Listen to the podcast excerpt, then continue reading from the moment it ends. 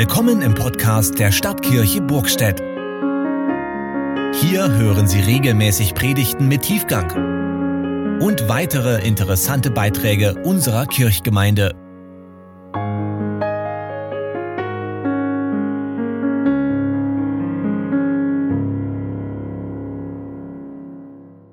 Liebe Gemeinde, es gibt ja Abschnitte in unserer Bibel, die sind ziemlich bekannt und manche davon die gelten auch als besonders wichtig. Und dazu gehört sicher die Bergpredigt. In den Kapiteln 5 bis 7 des Matthäusevangeliums, da lesen wir, wie Jesus seinen Jüngern erklärt, was es bedeutet, ihm nachzufolgen. Und spannend ist vor allem die Passage fast am Ende der Bergpredigt, weil Jesus hier auch das Ende unseres Lebens und das Ende aller Tage in den Blick nimmt. Mit dem Ende von Dingen, egal ob Predigt oder Leben, ist das ja so eine Sache. Das Ende ist ein guter Ratgeber. Der Blick auf das Ende zeigt, was bleibt und was das Wichtigste ist. Das nahende Ende des Lebens gibt Anlass, über das nachzudenken, was letztlich bleibt. Und am Ende eines Buches oder einer Predigt gibt es meistens eine Zusammenfassung der wichtigsten Gedanken. Und so ist das auch bei der Bergpredigt. Und Jesus weiß das natürlich als grandioser Erzähler. Wenn also Jesus am Ende der Bergpredigt über das Ende des Lebens und das Ende aller Tage spricht, dann sollten wir sehr aufmerksam zuhören. Zuerst fasst Jesus Gottes Willen für unser Leben mit den Worten zusammen, alles nun, was ihr wollt, dass euch die Leute tun sollen, das tut ihnen auch. Das ist das Gesetz und die Propheten. Ich finde es spannend, dass Jesus hier ganz positiv formuliert.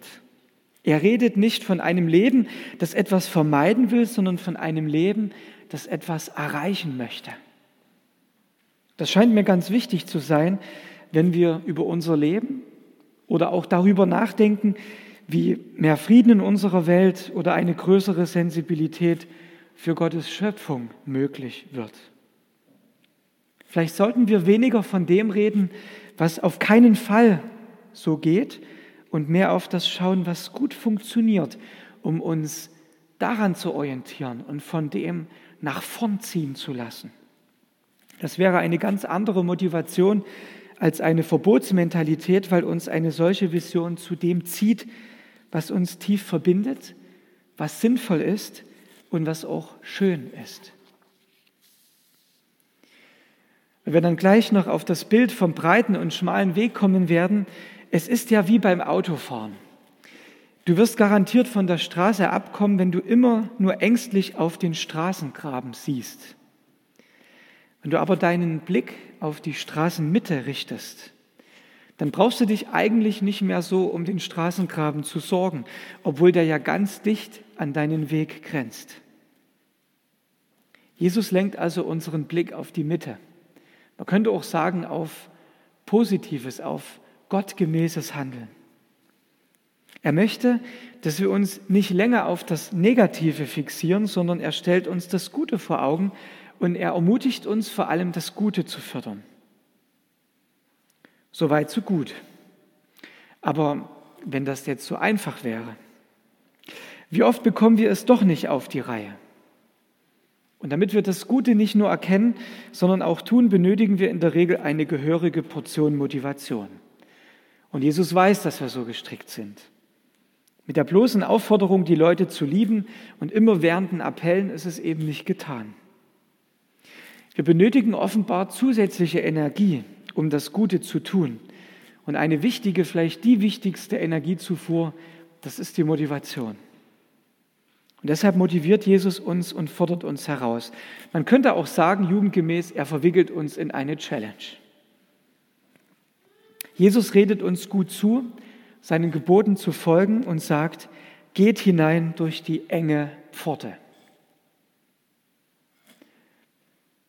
Klingt erstmal vielleicht ein bisschen bedrückend, ne, das mit der engen Pforte. Also ich bin eigentlich nicht so gern in engen Pforten. Aber was will Jesus damit sagen? Er sagt damit, Fokussiert euch, konzentriert euch auf das Wesentliche, richtet euch punktgenau aus, Schaut auf das, was euch zum Ziel bringt und nicht auf das, was euch davon abbringen könnte. Seht nicht auf die Gefahr, seht auf das Gute. Und dann hilft uns Jesus auch zu einer realistischen Einschätzung der Situation. Es hilft ja nicht, sich irgendetwas vorzumachen. Wenn es darum geht, den Willen Gottes zu tun, erfülltes Leben zu finden und wirklich am Ende ans Ziel zu kommen, dann ist die Pforte eher eng als weit und der Weg eher schmal als breit. Bei breiten Wegen, da denke ich immer zuerst so an große Prachtboulevards oder mehrspurige Autobahnen. Und die stehen für das pulsierende Leben.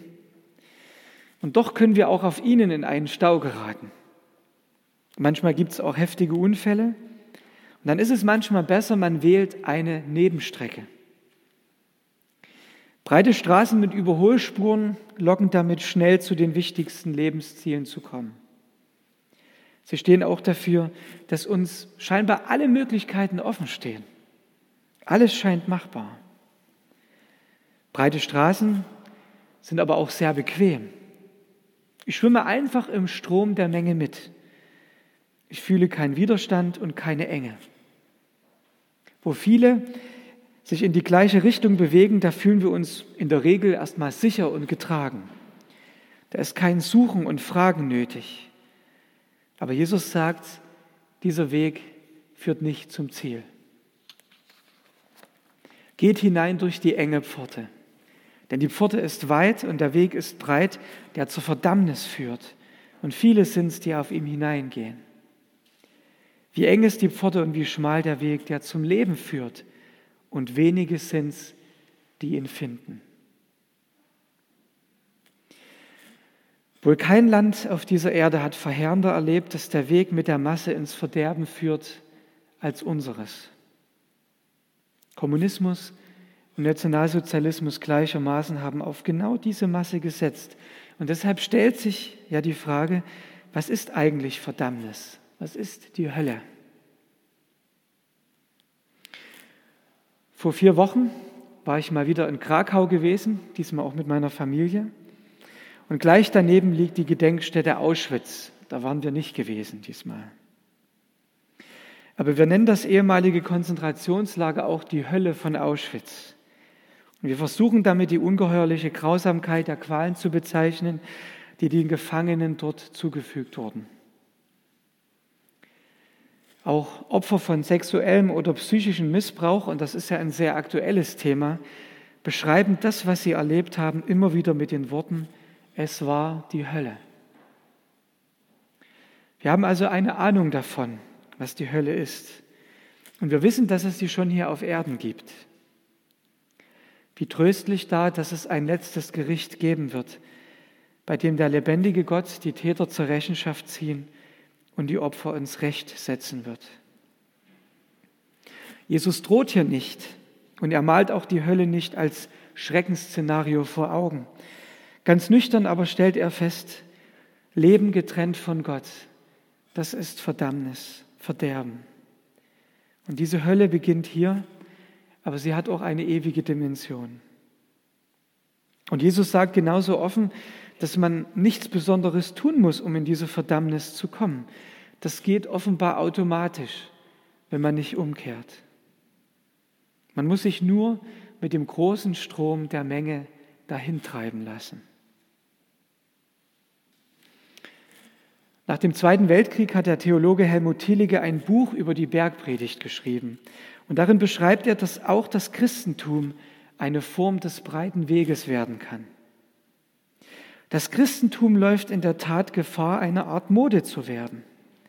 Diese breite Bahn, die zum Abgrund führt, ist ja nicht nur die Straße der Lumpen, Schieber, Windhunde und Spitzbuben, sondern sie ist überall da, wo die Menschen in der Masse marschieren und einfach mittrotten, weil die anderen es auch tun. Und dann kann auch der kirchliche Gottesdienst dir zur breiten Straße werden, wenn du nur etwas erleben, wenn du dich in der prickelnden Atmosphäre der vielen und Bewegten mit emporreißen lassen willst. Wenn das alles ist, dann ist das schwierig. Das Wort Gottes trifft uns immer persönlich.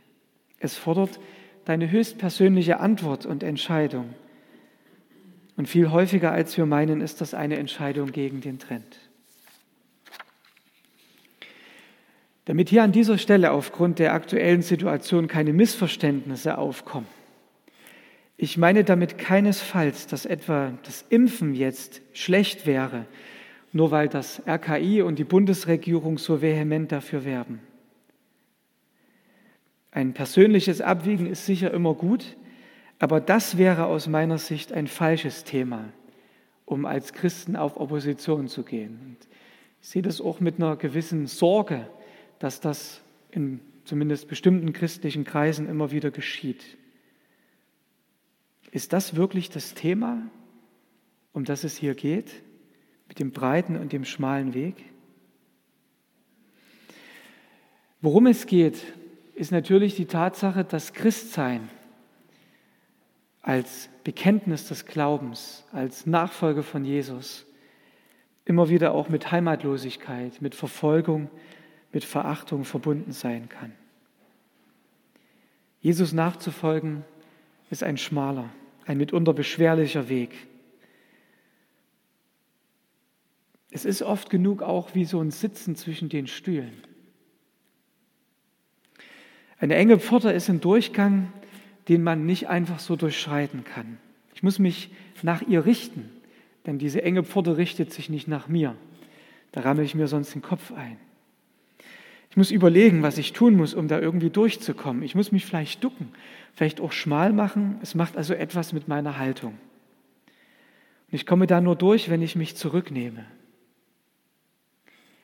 Jesus redet von einem Weg in seiner Nachfolge, der bestenfalls unbequem werden könnte. Ein Weg, der nicht geeignet ist, dass ich mich auf ihm groß machen kann.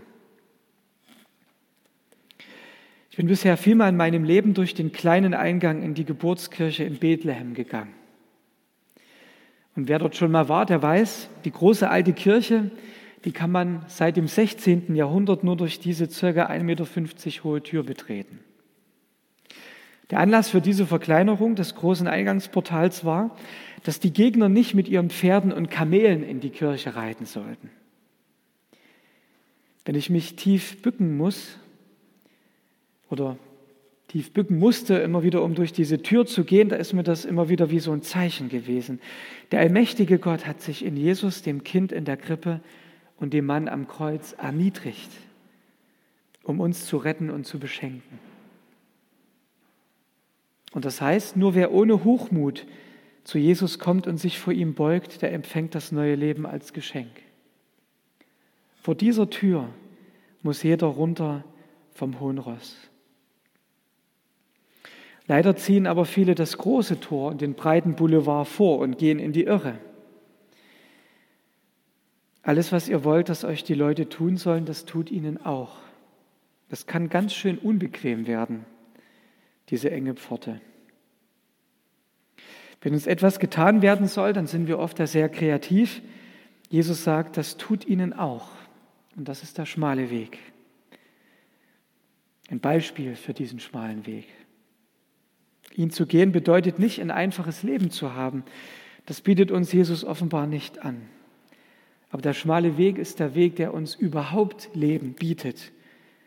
Ein Leben, das es wert ist, Leben genannt zu werden. Der Weg der Bequemlichkeit, der Weg der Masse ist nicht als solcher schon der richtige Weg. Vielleicht verspricht er Anerkennung, aber bietet er vom Ende her betrachtet wirklich Leben? Jesus sagt, dass er gekommen ist, damit wir das Leben und volle Genüge haben. Man könnte es auch übersetzen, Leben im Überfluss, auch wenn dieses Leben schwierigere Wege beinhaltet. Nun sagt Jesus aber nicht ganz abgeklärt, du musst wählen, welchen Weg du gehen willst.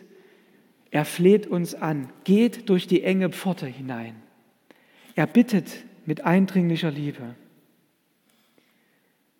Warum aber ist diese Pforte so eng?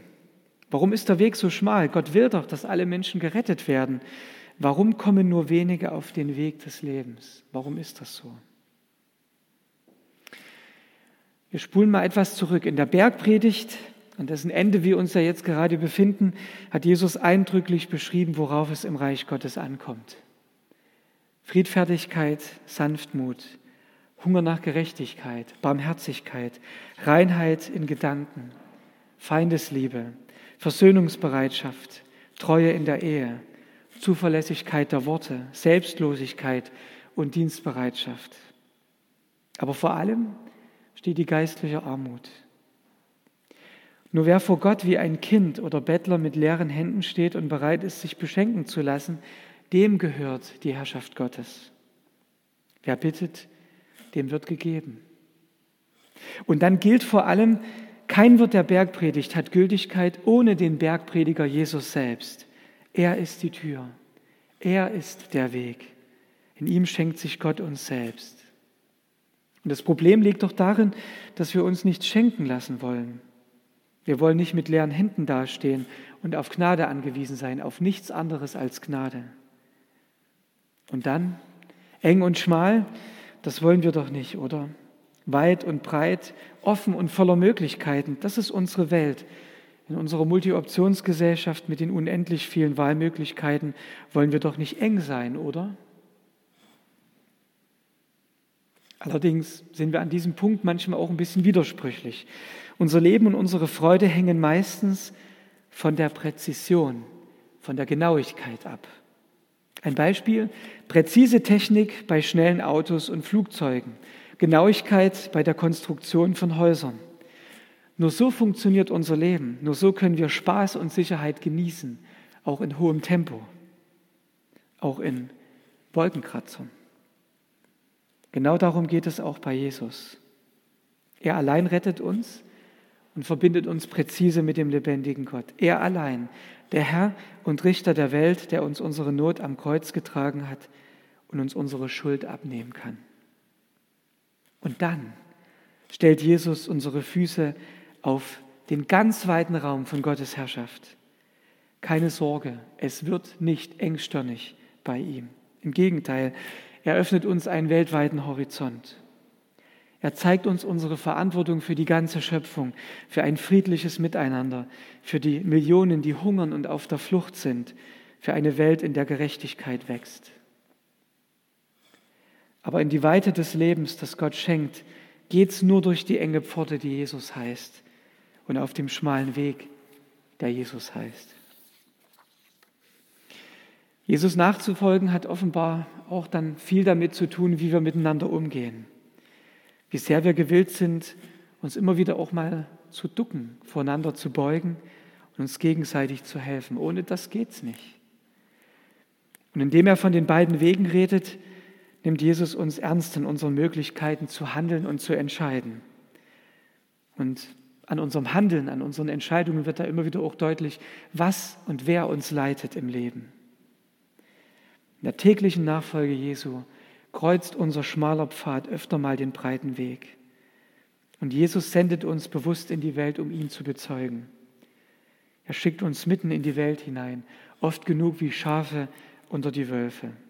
Und dann müssen wir uns täglich neu entscheiden, ob wir unser Tun an Gottes Willen ausrichten wollen oder nicht. Und dabei werden wir sicherlich auch immer wieder mal eine falsche Entscheidung treffen. Das ist noch nicht das Problem. Aber dann sollten wir auch immer wieder umkehren. Wenn wir Jesus nachfolgen, erleben wir aber immer wieder auch das Reich Gottes. Der andere Weg wird denen, die ihn gehen, spätestens im Rückblick zeigen, wie fern sie von Gott sind. Jesus redet hier von Menschen, die keinen Platz im Himmelreich haben. Offenbar gibt es das. Es liegt aber nicht an uns, hier Urteile zu sprechen, wer dabei sein wird und wer nicht. Unsere Sache ist es, täglich neu zu prüfen ob uns die Worte, die uns begegnen, zu Christus leiten oder von ihm weg. Es bleibt ein überlebenswichtiger Teil der Nachfolge, dass wir uns im Gebet und im Lesen der Bibel mit der Stimme von Jesus vertraut machen. Und dann schauen, wie verhält sich diese Stimme zu dem, was uns an lauten oder auch an leisen Stimmen im Alltag begegnet. Ich komme zum Schluss. Der Weg ist schmal, sagt Jesus. Und das fordert uns heraus. Und manchmal wird auch in der Kirche versucht, sicher mit gutem Willen, Menschen nach dem Mund zu reden und den Weg zu verbreitern. Aber gibt es ein großes Tor, durch das man einfach so gespült wird, ohne dass man es richtig merkt? Mir scheint es, dass Jesus davon nichts weiß. Gott setzt auf Präzision, auf Genauigkeit, weil es um Rettung und weil es um das Gelingen des Lebens geht. Nicht nur die Entscheidung für die enge Pforte, auch die Entscheidung für den schmalen Weg und auf dem schmalen Weg zu bleiben, die muss bewusst getroffen werden. Oft ist es vielleicht bequemer, kein Christ zu sein. Mitläufer im Windschatten der anderen kommen leichter voran, aber nicht zum Leben. Das Angebot ist klar und es gilt allen und niemand ist ausgeschlossen. Aber es braucht eine Entscheidung gegen den Trend. Jesus hat uns das neue Leben geschenkt und in seiner Nachfolge bleiben wir auf dem Lebensweg bis zum Ziel, der Herrschaft Gottes in der neuen Welt, die er schafft. Amen. Und der Friede Gottes, welcher größer ist als alle unsere Vernunft, bewahre eure Herzen und Sinne in Christus Jesus, unserem Herrn. Amen.